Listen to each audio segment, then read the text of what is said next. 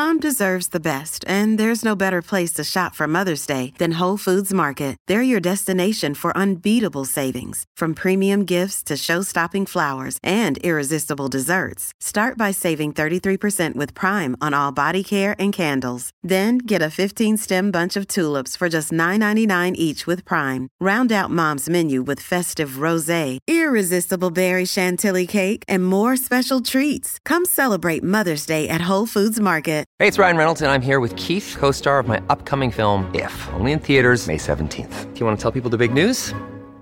All right, I'll do it. Sign up now and you'll get unlimited for $15 a month and six months of Paramount Plus Essential Plan on us. Mintmobile.com slash switch. Upfront payment of $45 equivalent to $15 per month. Unlimited over 40 gigabytes per month. Face lower speeds. Videos at 480p. Active Mint customers by 531.24 get six months of Paramount Plus Essential Plan. Auto renews after six months. Offer ends May 31st, 2024. Separate Paramount Plus registration required. Terms and conditions apply if rated PG. Another day is here and you're ready for it. What to wear? Check. Breakfast, lunch, and dinner? Check.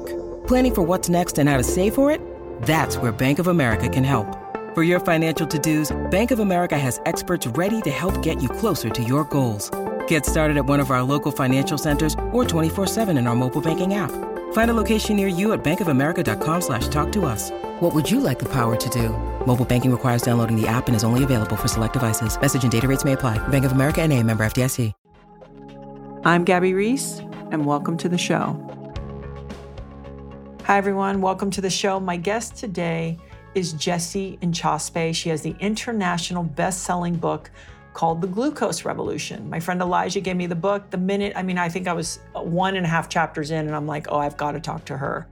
Because what I love about this book is, as somebody who's been really, you know, trying to pay attention to taking care of myself and communicating with you guys about this, I don't know that I've spent that much time thinking about my blood glucose levels because I sort of thought, oh, that's for people who have diabetes or for diabetics. And what you realize is that if we can manage our blood glucose levels and avoid those big spikes or have as few of them as possible, not only will our, our days most likely have better energy, better sleep, less cravings, but our long term health will be so supported because so many chronic illnesses can be impacted by our ability to manage our glucose. And uh, I mean, certainly there's so, I mean, it's so achievable. She makes it really clear. For those of you who like hacks, there's tons of hacks. So there's a lot of science. You know, Jessie's not giving you her opinion. This is all science backed. But she does put a really fun and friendly and kind of attainable message around this process. And I also think that that's what makes it special. So it's not just the information, but it's her. And I learned a lot and I was inspired to, I've got a NutriSense uh, continuous glucose monitor. I've never done that before. And so I was inspired by this. And, and uh, listen, I've been eating my fiber first. I hope you enjoy.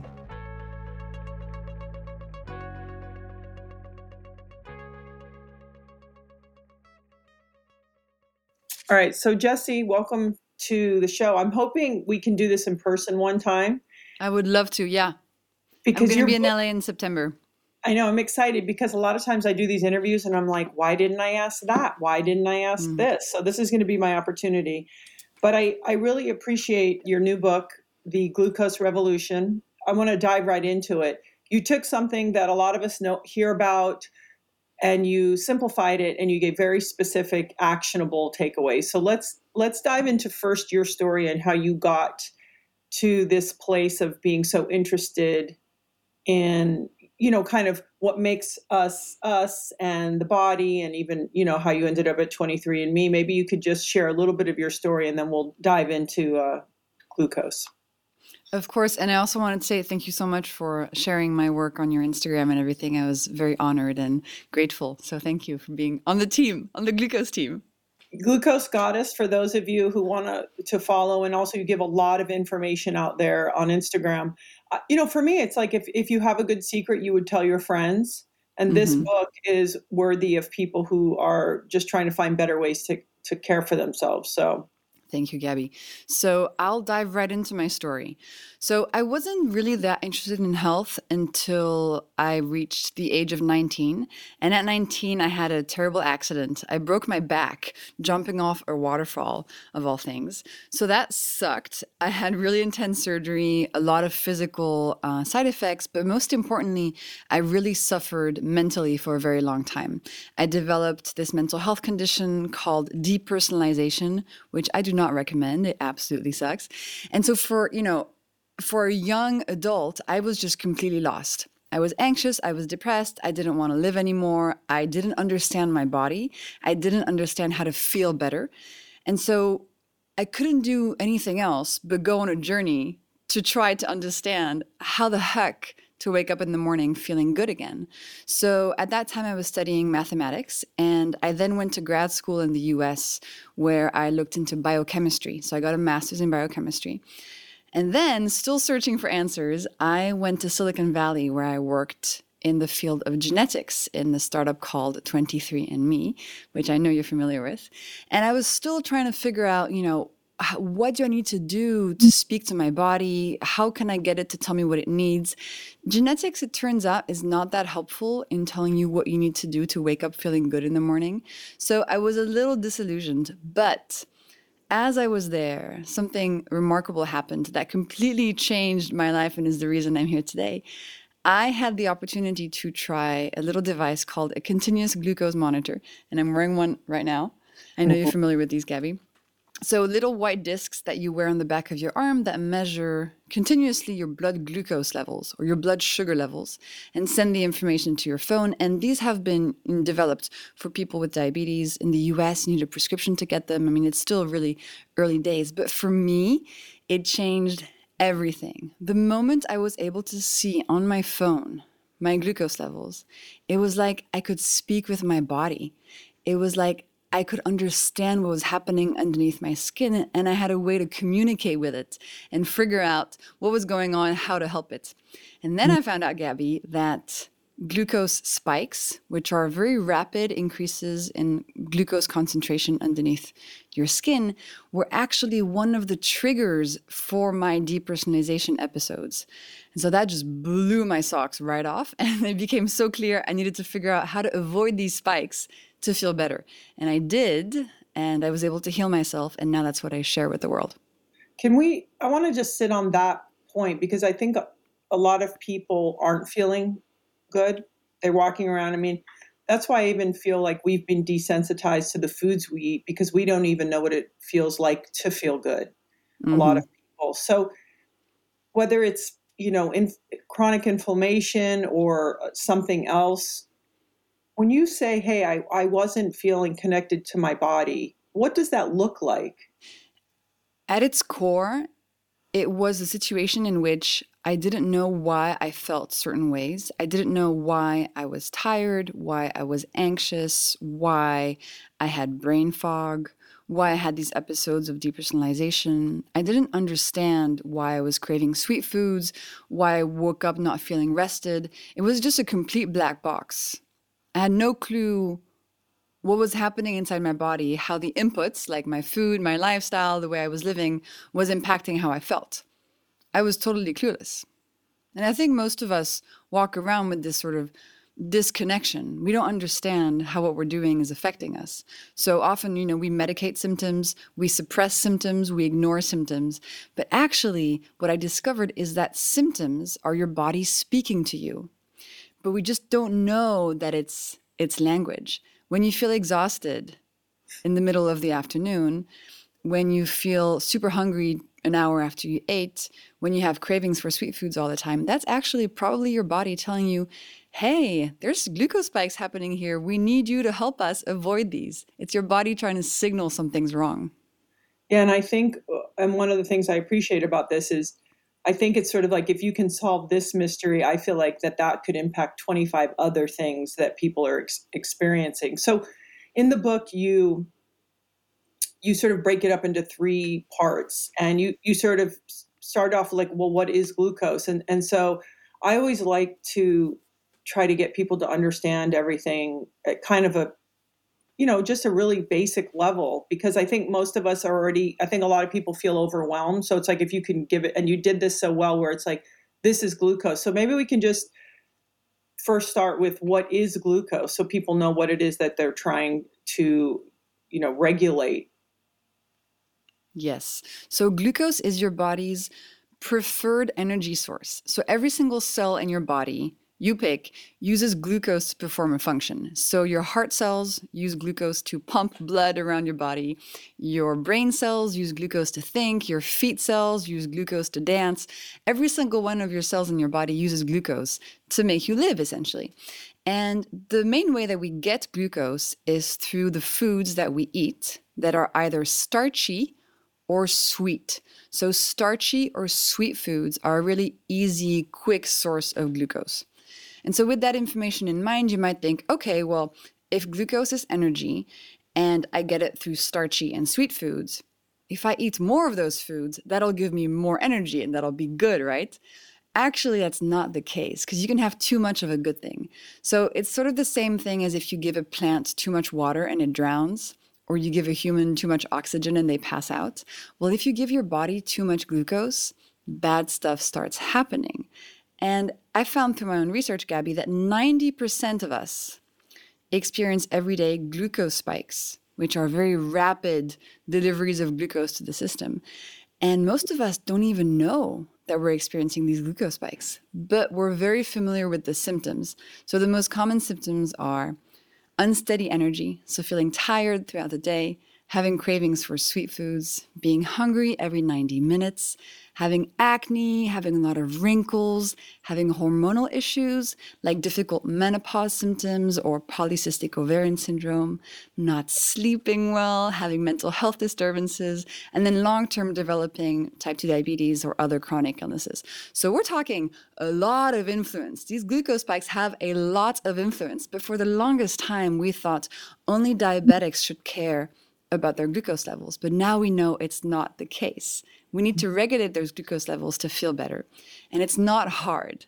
That's the whole philosophy that I'm here to talk about. It's not difficult. It's as easy as, for example, eating your foods in the right order or other hacks that I'm sure we'll touch on.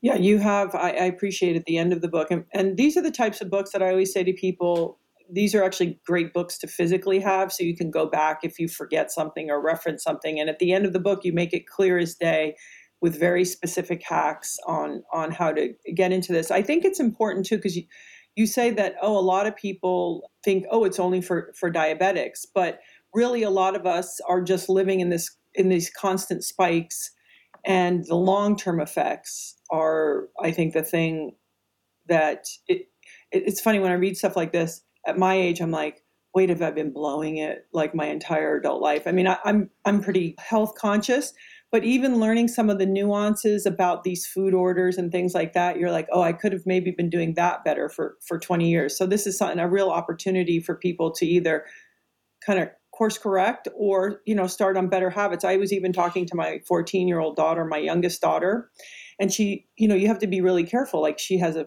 few blemishes. And yeah certainly it's there's some hormone stuff going on but i also know some of the snacky foods that she's eating and i try not to um, prohibit these too much because I have also older daughters, and you realize they have to go through this ex- experiment and experiment of like maybe I when I eat this, I see it come out on my skin, or I don't feel my best, or even going to the bathroom or whatever, right? So yesterday we were in the car, and I said, "Listen, I'm just going to drop off an idea. Do what you want with it." Because um, this kid eats really well overall, but their friends, like it's like a cultural thing. Like they they do like weird chips and weird stuff. And I did the same thing, but I said, if for some reason you're going to eat those weird talky whatever they are, maybe just shove some vegetables in your mouth before you do it. And that's how like mm-hmm. that's how you talk to a 14 year old. Right? You don't go like, let me talk to you about glucose. But I just said for just for whatever reason, because then that would impact how your food is absorbed and digested, and it might be better in your energy and skin. Like you try to be really subtle because girls are gonna be like, well, what's wrong with my skin, right? So it's all about. Yeah even in that it's like so digestible. So you know you you say people don't realize that this is the constant roller coaster every day. Like even in the morning let's just start there. It's mm-hmm. like not putting yourself straight into having a baked muffin you're in France, so I can imagine all the things you have to walk by. Um, but you know, Gabby, at this point, so one of the hacks that I think you're alluding to is have a savory breakfast instead of a sweet one. Because if you have a sweet breakfast, that creates a huge glucose spike in your body. And then we actually know from the science that it impacts the rest of your day. You start the cravings roller coaster. You feel really hungry and then you're exhausted. And you need more sugar to pick you up. So, at equal calories, it's not a calorie thing. Having a breakfast that will not create a glucose spike really helps you be set up for success for the rest of the day. And so, you know, I am in France right now, uh, and actually, I don't even want to eat sweet right. pastries in the morning anymore because I know it's going to make me feel like absolute crap. And I'm the kind of person, when I was young, I used to eat a Nutella crepe every morning for breakfast. And then I was in school and I was famished at 11 a.m. I thought it was normal. My entire childhood and, you know, teenage years, I was famished at 11 a.m. because I was eating something sweet in the morning, spiking my glucose, and then crashing an hour and a half later. So that's something I would never go back on. And to the point of what you said to your daughter, if I do want to eat something sweet, uh, let's say I want to have like a pain au chocolat in the afternoon. Yeah. I will avoid eating it on an empty stomach because that's one of the key principles. If you're going to eat something sweet, make sure there's something else in your stomach before. Maybe it's some protein, like some eggs. Maybe it's some vegetables because the fiber in the vegetables helps you not absorb all the sugar. Um, and that's been a really wonderful hack. So you can still eat the sweet stuff you love, but with fewer consequences on your mood, on your hunger, on your cravings, on your skin, on your aging and that's the thing I think is just important is is sometimes people might say, "Oh, well, I can't do this for the whole day." So let's just say if you can start with doing it right in the morning, let's start there, and then you know we I would encourage people to to go from there. You mentioned in your book uh, Robert Dr. Lustig, who I I know Dr. Lustig, and he had a great lecture called "The Bitter Truth," and um, really got into when he was studying child obesity just changing the sugar content of certain foods, um, not even changing, you know, unhealthy for healthy or even calorie, but just some of the sugary, like a bagel versus which you wouldn't encourage people really to eat on the regular basis, but that instead of something like a sugary pastry, how that impacted you know the the glucose levels and fatty liver disease and all these things. So yeah the thing is is i think once people can understand this really and how they can practice this in their everyday life it will give them so much so much power. So let's go over to why a flatter glucose level the cur- curve. Let's move over to how it impacts us because i think people diabetics are much more familiar with insulin insulin resistance and what that really does for the body but you know chronic inflammation and not being able to lose weight i think really irritates people beyond feeling lethargic or not sleeping well or not looking how they feel that they want to look. So maybe just explain to to us just exactly what these spikes, what's happening and how this impacts us. So, every time you experience a glucose spike, there are two main mechanisms that happen that then lead to all the consequences I just mentioned. And the first thing that happens is that as glucose rushes into your bloodstream, it goes to your cells because there it's supposed to be converted into energy so that you can dance or your heart can pump or whatever. So all the glucose rushes to the mitochondria in your cells because the mitochondria are supposed to turn glucose into energy.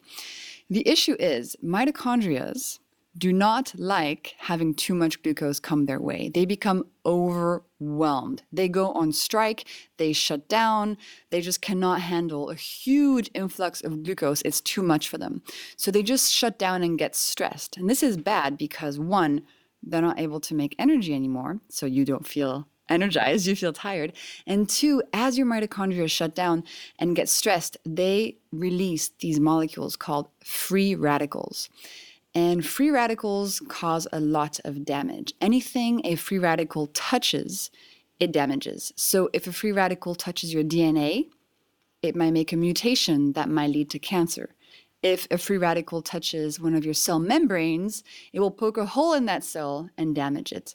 And so over time, too many free radicals leads to this state called oxidative stress, and that leads to chronic inflammation. And as you mentioned, you know, chronic inflammation is a huge issue. Three out of five people in the world will die of an inflammation based disease. And it's really, it creates a terrain for so many bad things to happen in your body, for inability to lose weight, for, you know, chronic illnesses, everything from heart disease to cancer to Alzheimer's are all linked to inflammation. So that's the first reason glucose spikes are not good because they cause chronic inflammation. And the second reason, yeah isn't it uh, i think it's true that once also you if you damage a mitochondria or it dies you don't get that one back you don't get that battery yeah. back i mean you can get them to to split and and you sort of get new ones you can get new ones but i think once one dies um, you lose that one Yes, but it's kind of like your cells. So you can even get way more mitochondria than ever before if you flatten your glucose curves and overall have like twice the amount you used to have. So it's not over. You can always get better. That particular one might die, but you have the option to make loads of new ones.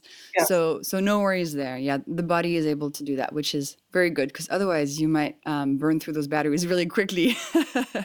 no, but it's cool because it's you know we have power to reverse the issue and to actually feel better. So it's there's a lot of hope in the science. And that's why I want to remind people because a lot of times people think, "Oh, I've already destroyed things or I'm damaged or what have you." So the second the second reason, sorry.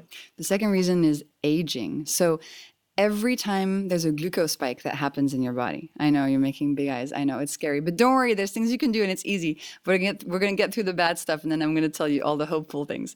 So the second thing that happens every time a glucose spike takes place in your body is that glucose kind of runs around in your body like a child on a playground. It just like bumps into everything. It's running in all directions, and every time a piece of glucose, a molecule of glucose, bumps into another molecule, it does this thing called glycation. It basically cooks the other molecule. So if you put a chicken in the oven and it goes from white to brown, that's cooking. And that's the same thing that happens in your body every day.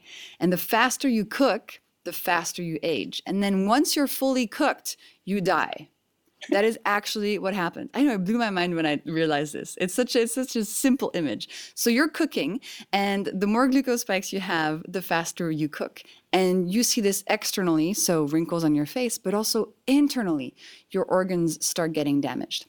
So, all in all, bad stuff happens when there's a glucose spike. It's even worse if you eat something sweet, because in sweet foods, there's also fructose on top of just glucose, which is what Dr. Lustig discovered. And that's why one of my hacks is if you want to have a snack, have something savory instead of something sweet, because you'll cause less damage.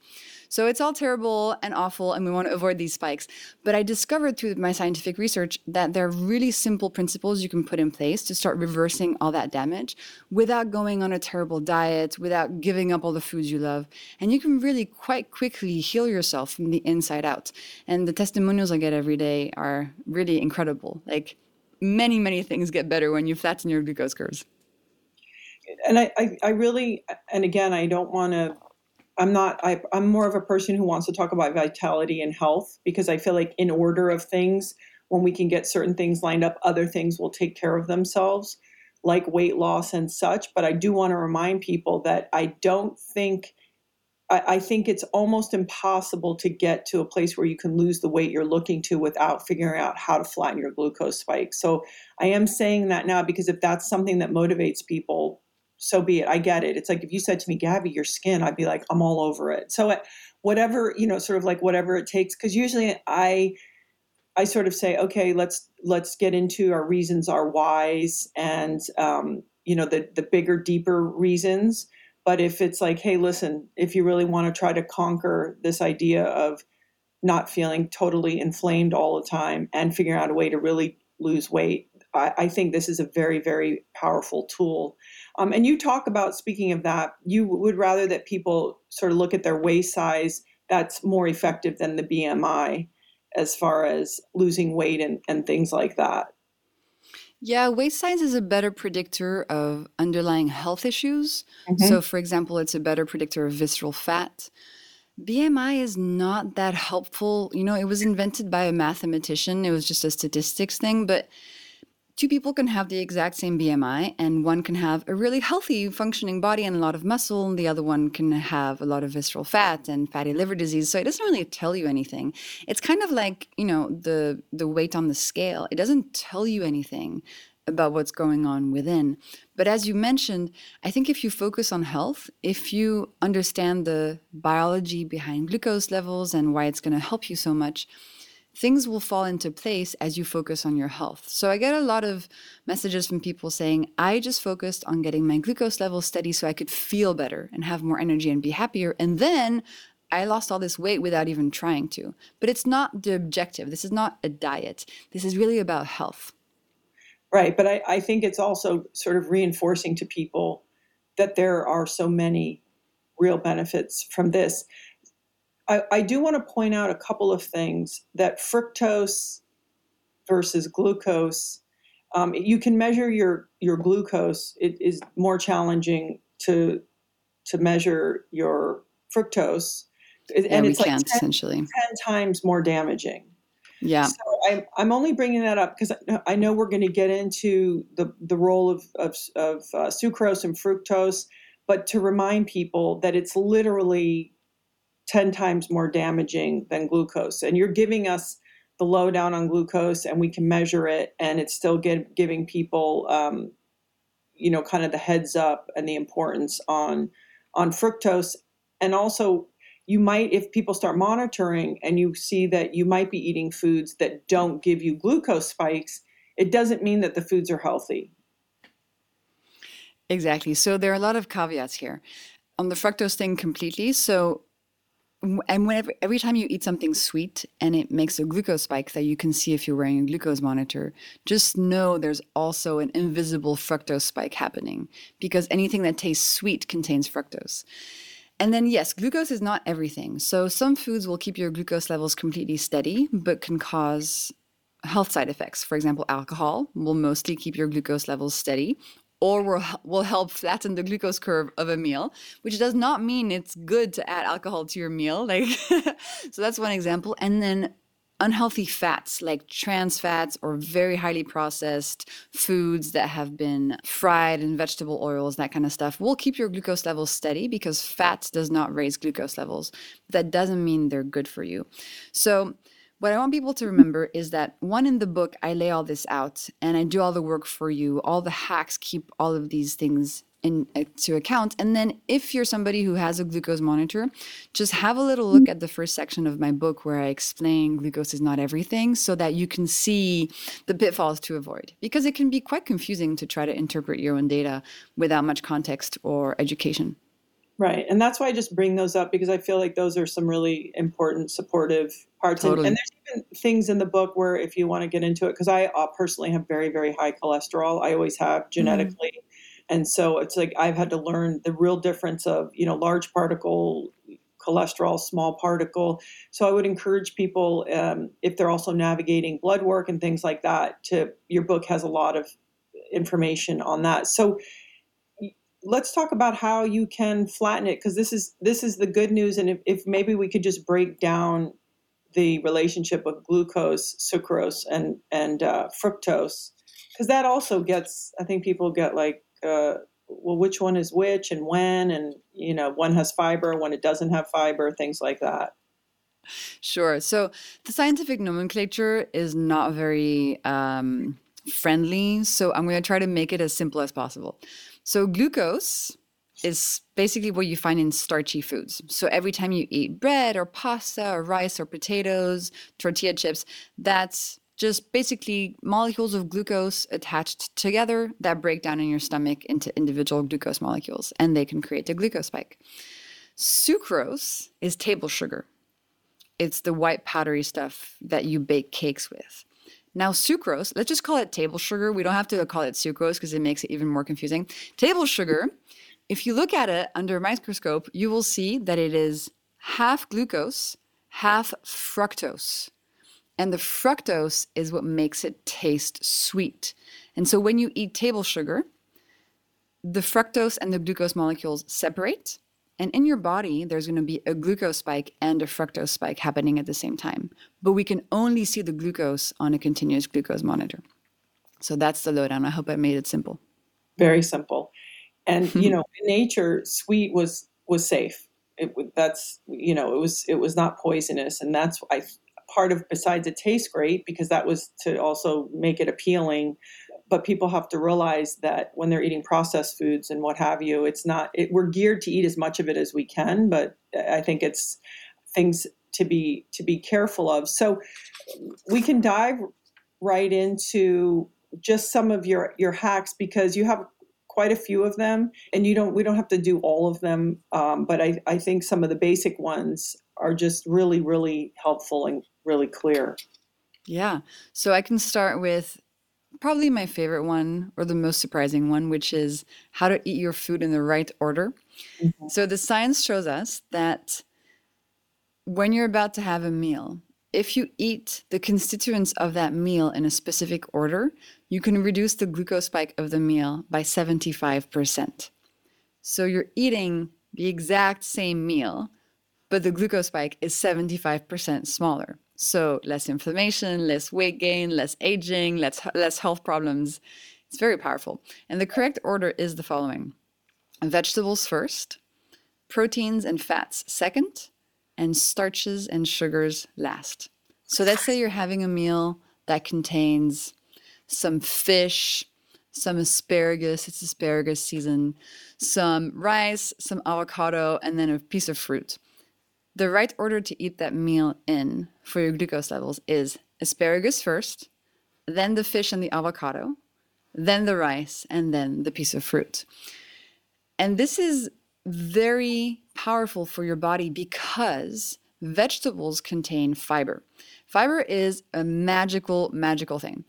If vegetables are the first thing that you eat during a meal, the fiber in them is going to arrive into your stomach first.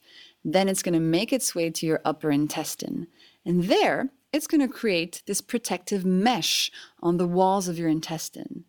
And that mesh is going to stay there and is going to prevent your body from absorbing too much of the glucose and fructose coming through later in the meal.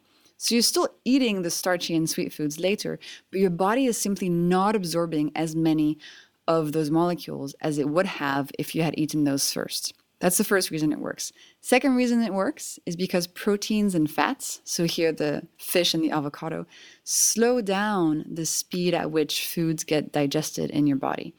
So any glucose and fructose that comes from the rice and the fruit will be digested slower, and then once it makes its way to the intestine, won't be absorbed as much. So the glucose spike is 75% smaller very impactful. You can start it today. You will feel a difference in your energy levels and your cravings and how you feel for the rest of the day.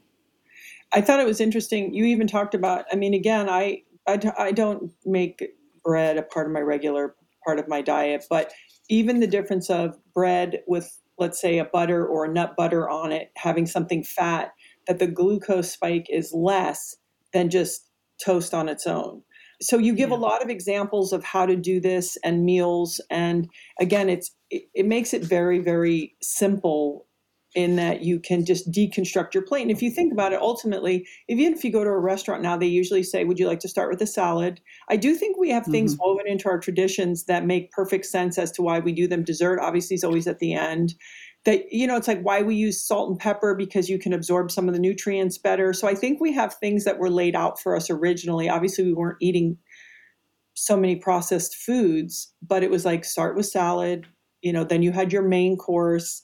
But do you personally i'm just interested um, and, and personally if you kind of still try to keep certain foods just not on your plate that often you personally your practice? So it it is not an effort anymore because mm. I used to be on such a glucose roller coaster that I would crave any cookie, any chocolatey thing I would come across during my day. So I would grab these processed foods because I my body was just telling me to get them because I was having this glucose crash. Yeah. And now that my glucose is steady, I don't crave those things anymore. So I don't even have to, you know, force myself to not eat them. I just simply don't want them anymore. And when I do want to eat something, like something really chocolatey, like a chocolate cake or whatever. I love chocolate. Then I get the chance to be really um, specific about which one I want to eat, get it maybe for tomorrow. I'll order, order that nice chocolate mousse I love, you know, and it becomes this joyful thing instead of feeling like I'm controlled by the compulsion to eat these processed sugary foods. So it's completely changed my relationship. And I didn't realize that it was possible. I thought my whole life I would feel guilty about eating sugary stuff. I thought that it was always going to be like that. And now I'm like, oh my gosh, it's a completely different world, actually. It's, it's amazing. Well, it's twofold. You you said it. It's like you've diminished the the cravings, but also you have a strategy. And I think part of eating those foods is is to enjoy them. And I I think when we have this kind of relationship where it's like, oh, I'm I'm going to do this as a choice and I'm going to really enjoy it versus I'm hungry. This is I'm just going to shove it in my mouth and continue. I think there's so many there's so many up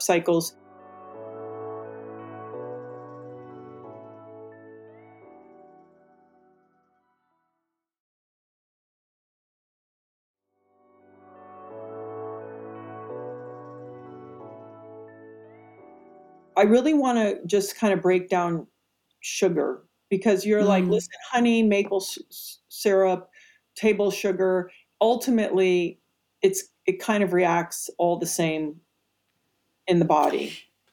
It does, yeah. So you know how I explained that table sugar is half glucose and half fructose?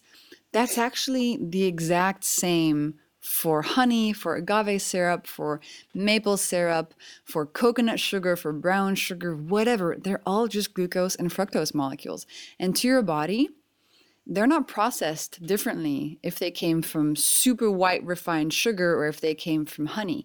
It still causes glucose and fructose spikes in our body. But we have this health halo around like agave, around honey, around maple syrup often because of the antioxidant properties. And so I did my research. I was like, is this really true? Does honey really have that many antioxidants? And it turns out that it doesn't. There are as many antioxidants in a tablespoon of honey as there are in half a blueberry.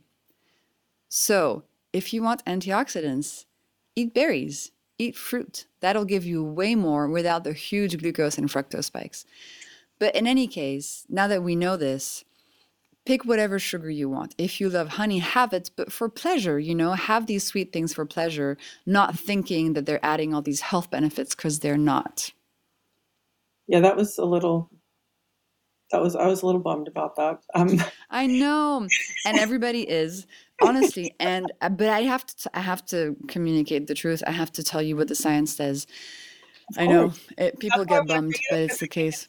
Important. This is about giving people the power. That's all. Yeah, and, exactly. And when we lived more naturally, we did things intuitively and mm-hmm. we didn't need this, but now we live in a different world, so we need a different understanding. And fructose, if I'm not mistaken, it can only be stored as fat yeah, that's one of the issues too, is that fructose essentially ends up as fat, whereas glucose can be used for energy, can be stored in your muscles and in your liver. Fructose is the main driver of fatty liver disease because it accumulates in your liver as fat. So I'm not going to give all your hacks away, but I will. There's one that, so for example, I train a lot and so if I was going to eat certain foods, I would eat it right after I train because they talk about the muscles sort of being more open and they can absorb the glucose more readily. You have a hack where it's like after you eat, the impact of just taking a 10 minute walk, the glucose spike is significantly different. Yeah, so it works both ways. Essentially, the best time to eat something sweet is either before or after you exercise so that it's used by your muscles as energy. So if you really love honey and you want, you know, your daily honey tea, have it before you go for a walk, before you exercise, before you clean your apartment. That's a that's a cool hack. And then for the walking after meals, that's a really simple one I give people because your muscles as they contract even if it's just 10 minutes of walking even if it's just dancing to your favorite song playing with your kids whatever your muscles are going to be soaking up glucose from your bloodstream to create energy. So you will reduce the glucose spike of the meal you just ate. You'll reduce all of the negative consequences of a big glucose spike by just doing that. And you mentioned the thing about traditions and actually, you know, culturally we kind of knew all this stuff.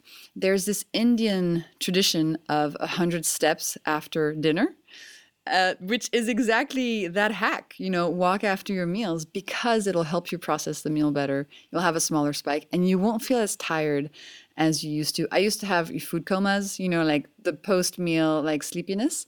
And with the walking after meals, that's completely gone because I don't have such a big glucose crash. So I don't need to take a nap.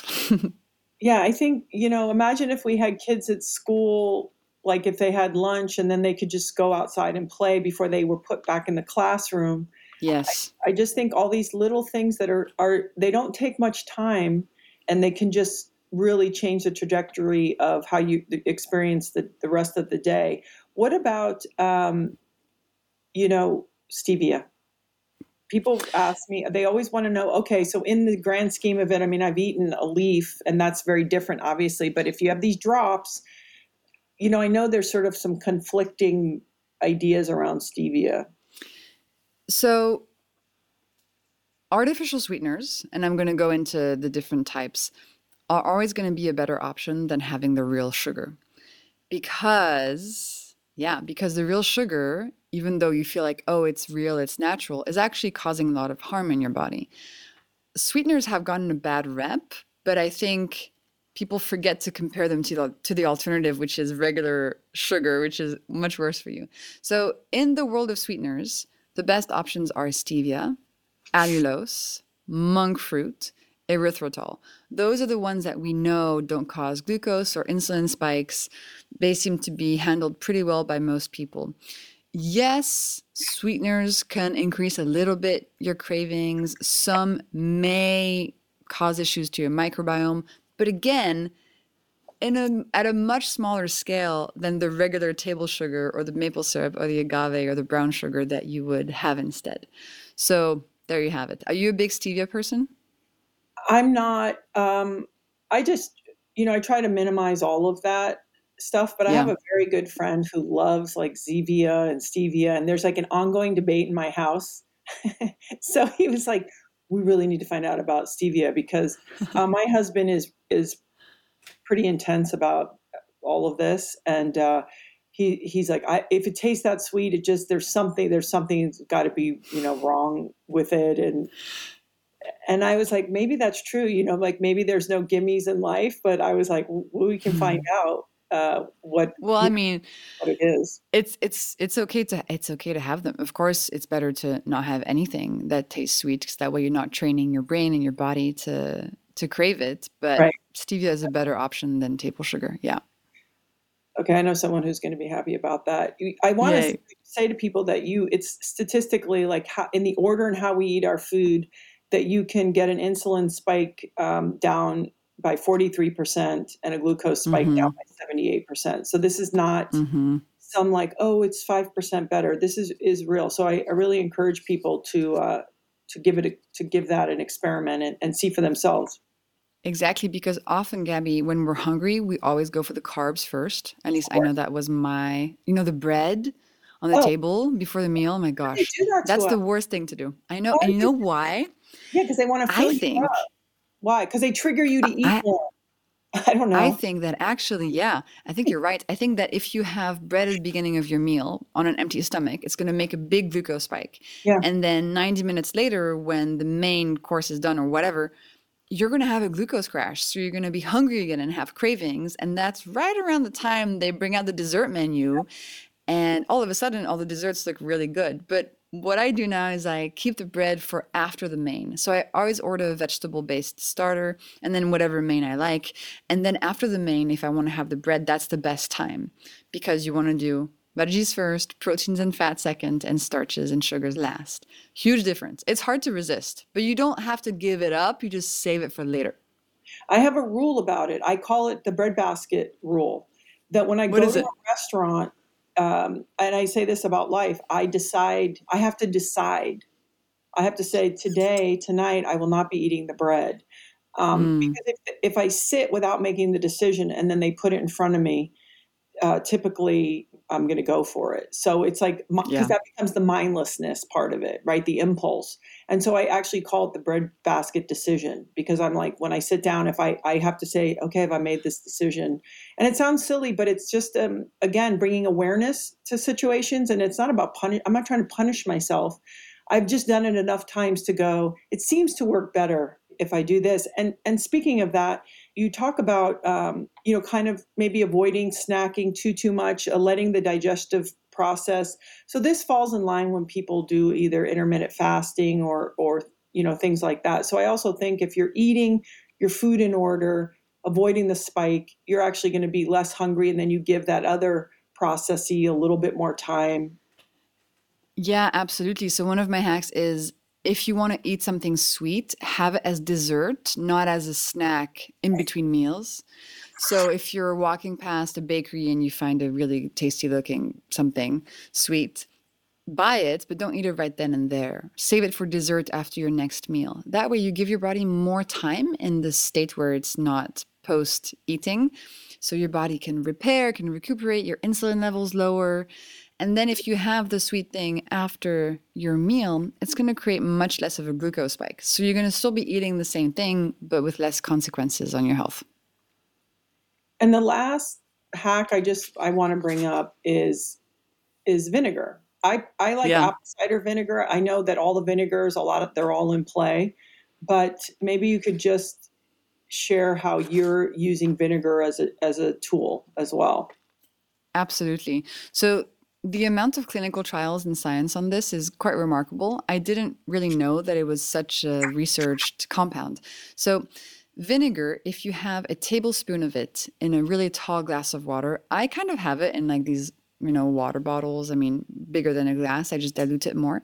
And if you drink it before a meal, you can reduce the glucose spike of the meal by 30% just by having this pre-meal vinegar drink pretty amazing result. And you might wonder how the heck does that work? Well, inside vinegar, there's a molecule called acetic acid.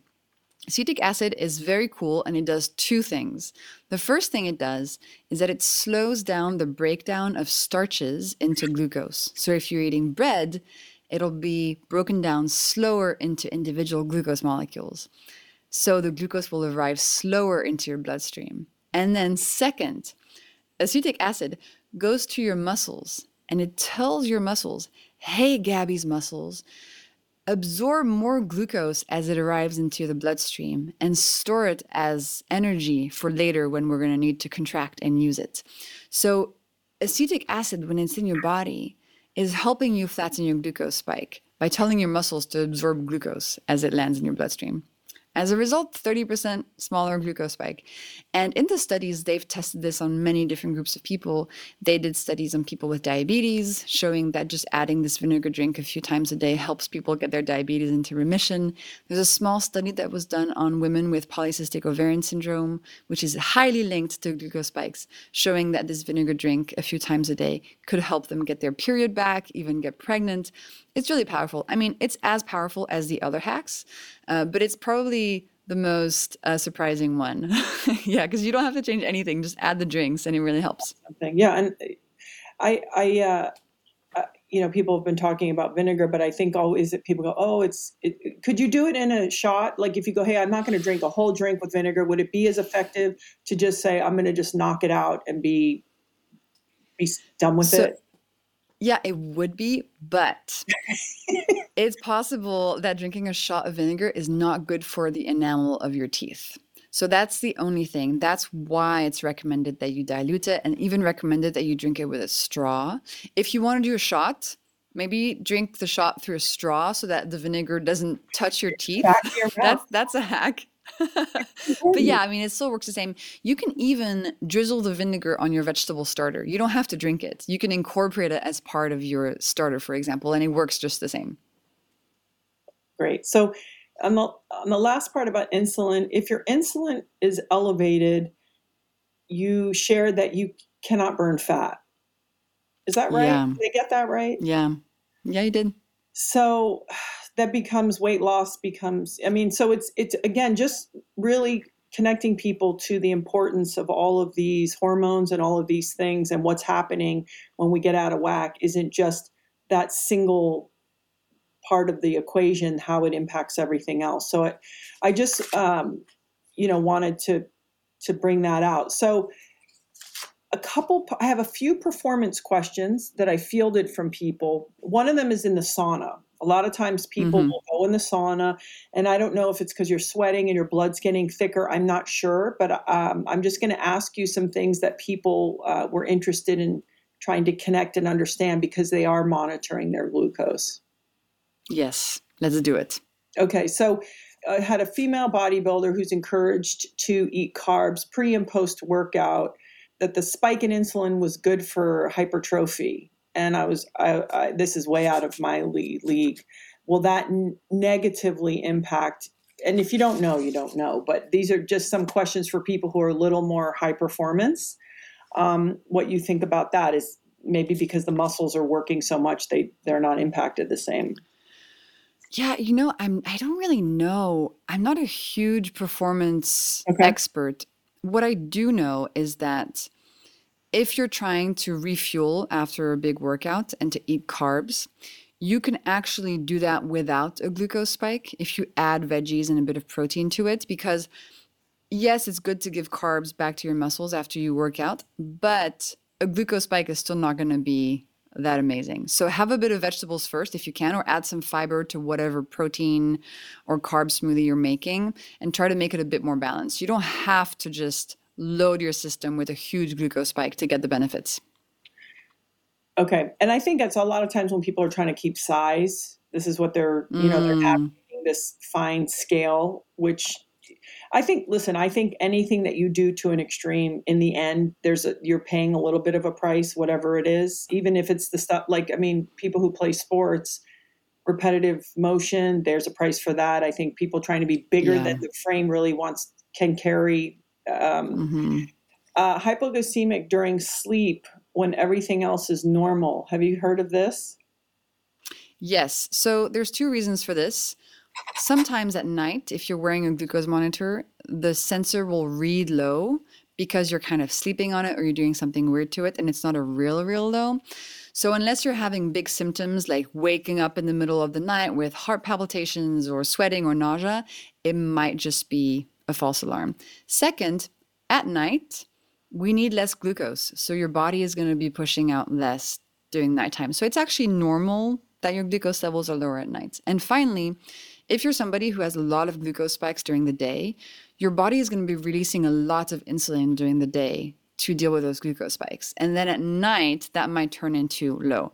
So if you don't have any symptoms, you're probably fine. Flatten your glucose curves during the day, see if that goes away. But not a huge cause for alarm unless you're dropping, you know, in the 50s or lower 60s, in which case, talk to a doctor. Right. You we we haven't talked about the relationship of stress uh, to the spikes. You know, so when people stress out, you can also have a spike. Is that Absolutely. So, in your body, there's this reaction that when you're stressed, your body thinks you're going to have to run away from a tiger. And so it dumps all this glucose into your blood to feed your muscles because it thinks, okay, we're going to have to sprint. Better get some glucose ready for those muscles to use. And I experienced this myself. I was wearing a glucose monitor and I gave this big presentation in front of like 300 people, and I was very stressed out. And then I checked my glucose monitor, and I had gotten a huge spike into uh, up to like 180, but a very sharp, very narrow spike. So that is real. Stress can increase your glucose levels 100%. And oftentimes it's just that natural reaction to the fight or flight mode. So what you can do for that, try to calm your nervous system when something stressful happens afterwards, you yeah. know breathing, so that, tapping, yeah. grounding, whatever.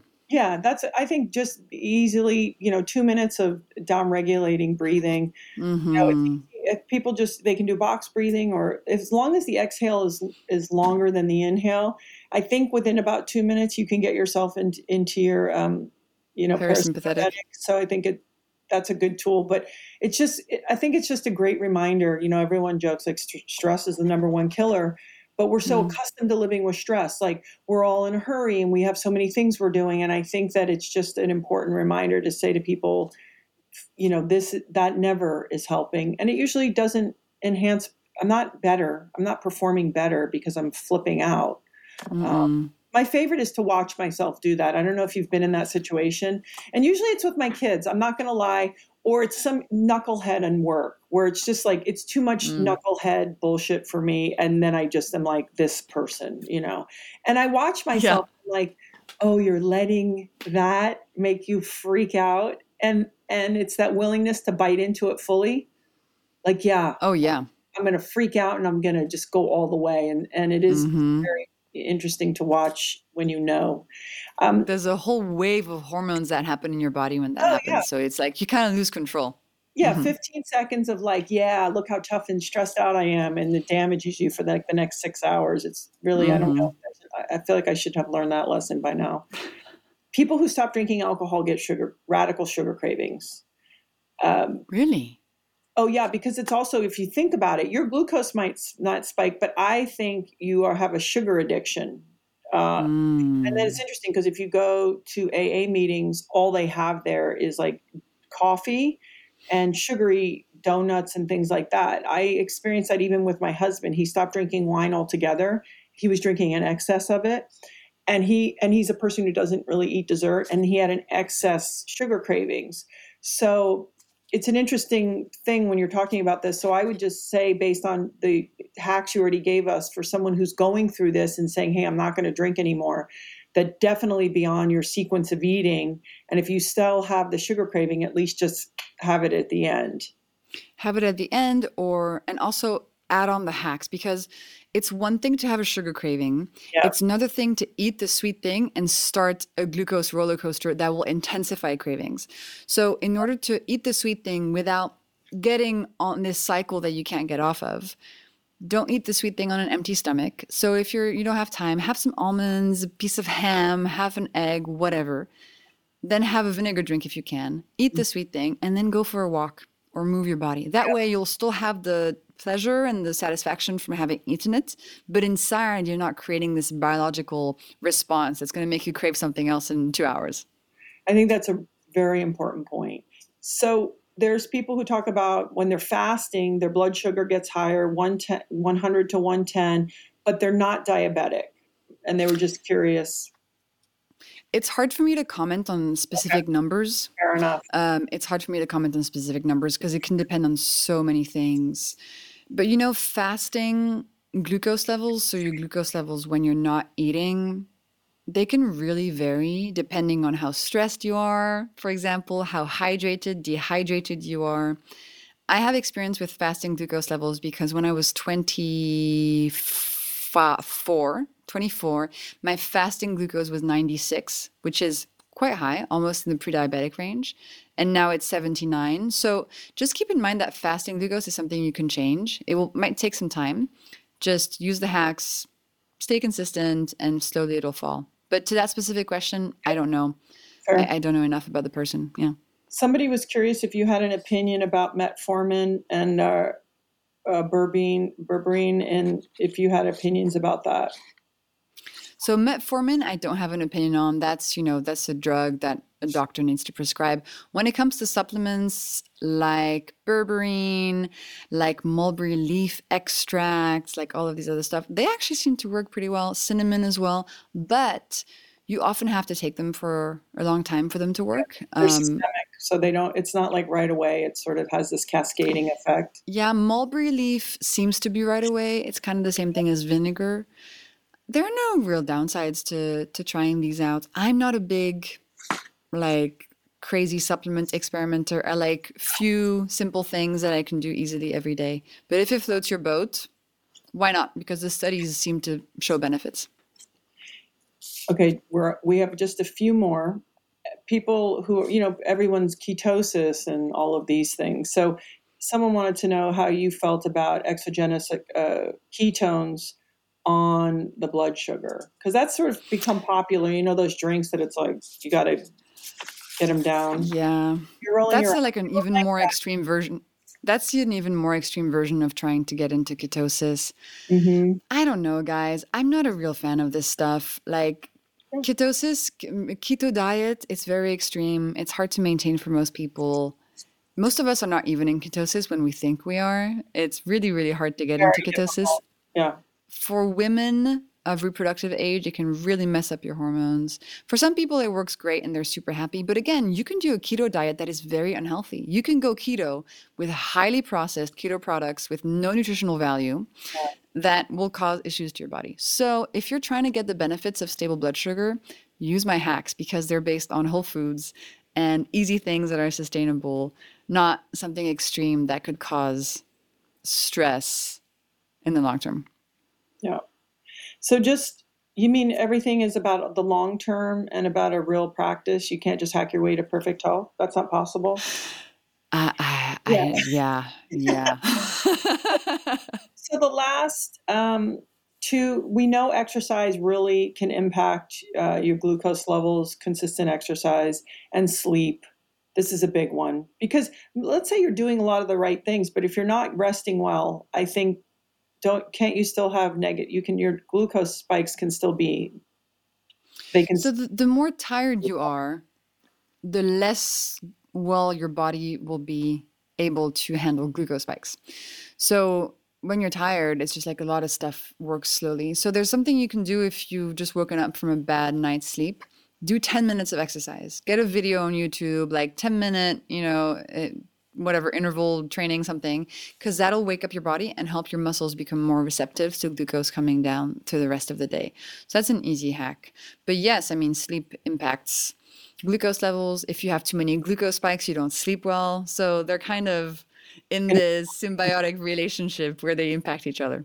I like how you you shared that coffee when you're rested you have less of a glucose spike versus coffee when you're tired um, which I yes. it's there's an, a beautiful irony in that. Um, Absolutely.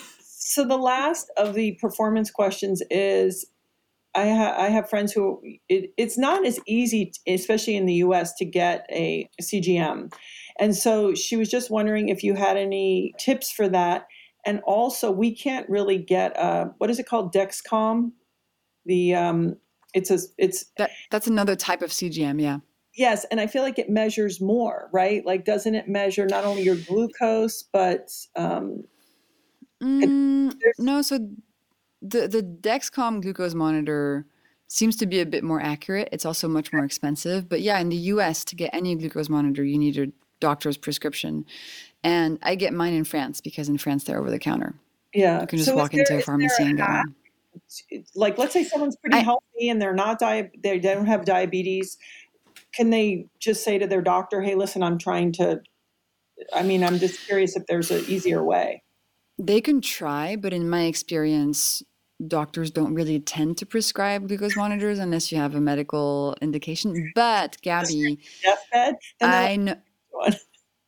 yeah, but you know, if you're a bit patient, things are starting to change. There are companies that are making glucose monitors for the wellness world, and even if you're able to get a glucose monitor now, it's a bit confusing to interpret the data. You might get lost in like the numbers and is it significant that it goes from 85 to 89, you know, the 100 110 question, accuracy, all this stuff. So it's just not completely ready yet. I think we're going to see a lot of exciting stuff in the next 18 months. I can't share everything, but um, stay tuned. Okay. So finally, I just want to end this because I was observing, you know, when doing my homework, you're you're probably this is probably a surprising place that you've landed on that this is what you're doing that you've written this book and you're sort of this becoming a person who represents this you know what has that been like for you because you know you're you're smart and you probably had some other trajectories and um, maybe the unexpected accident and some other things mm-hmm. uh, shifted that but i just wondered for you when you sort of think about what you're spending your days doing as mm-hmm. your work what that's like for you. Thanks for that question. That's really that's a really nice question. I feel like the idea of glucose and explaining glucose to people, I feel like the idea sort of picked me and now I'm trying to do it justice. Mm-hmm. And of course, it's a complicated relationship. Like some days I do not want to talk about glucose anymore. Other days I'm super excited about it. But mostly it gives me great joy to see that, you know, I'm doing a good job and it's helping people.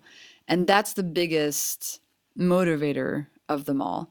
But I'm not just going to do glucose my whole life. I have, you know, other long term things I want to work on. But it feels really good to be in this space. I feel like the universe is helping me get this message to more and more people. I get to meet amazing people like you. I mean, it's pretty sweet. I'm not going to complain.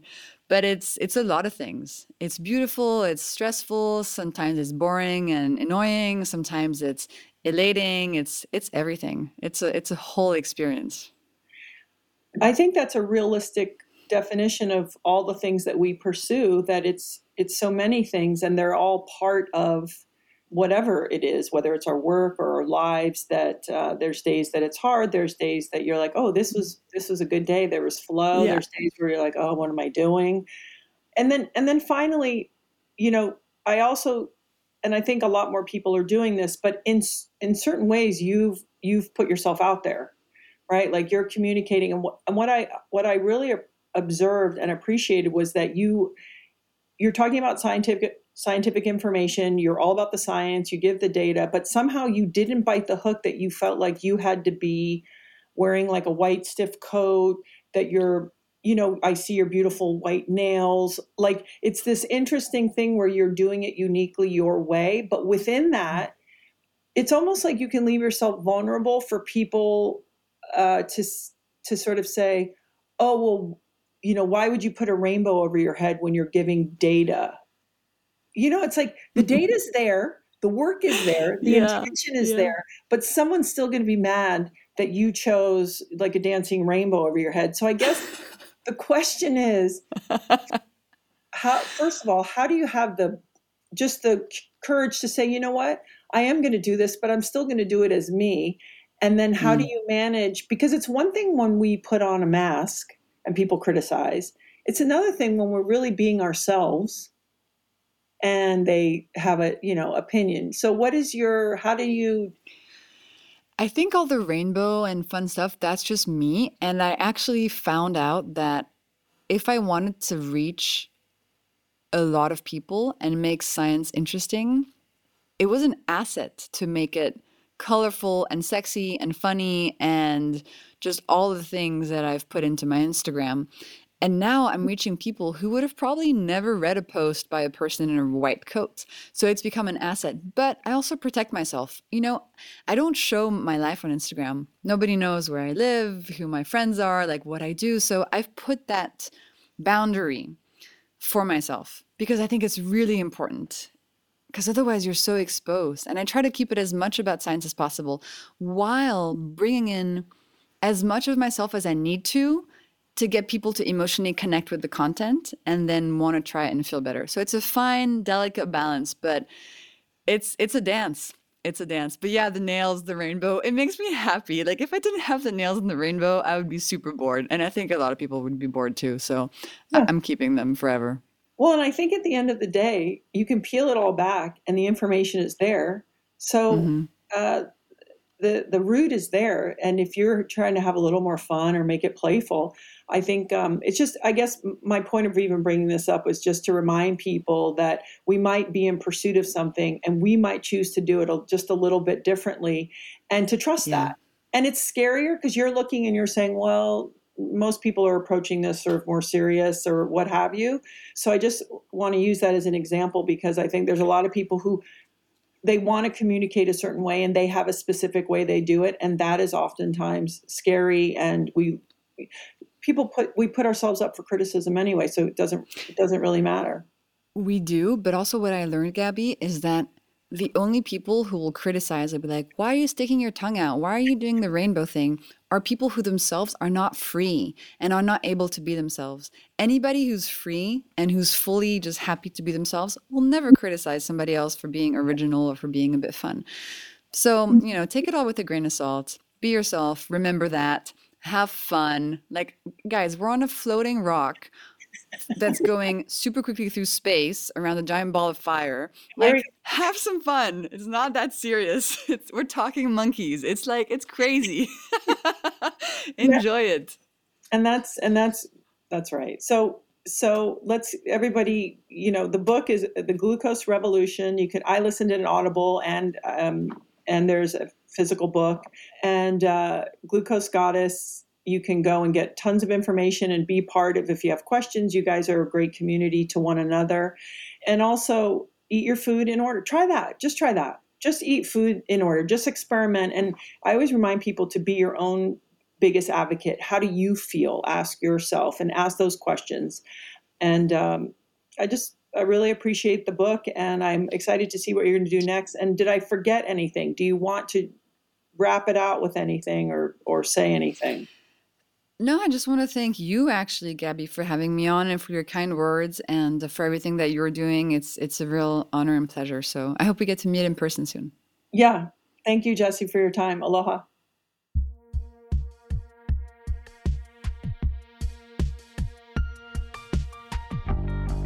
Thanks so much for listening. And if you'd like, rate, subscribe, and leave us a review. All of my music was graciously done by Frank Zumo and Tom Thacker. If you want to see some of the behind the scenes action, just follow me at Gabby Reece. And remember, don't miss new episodes every Monday.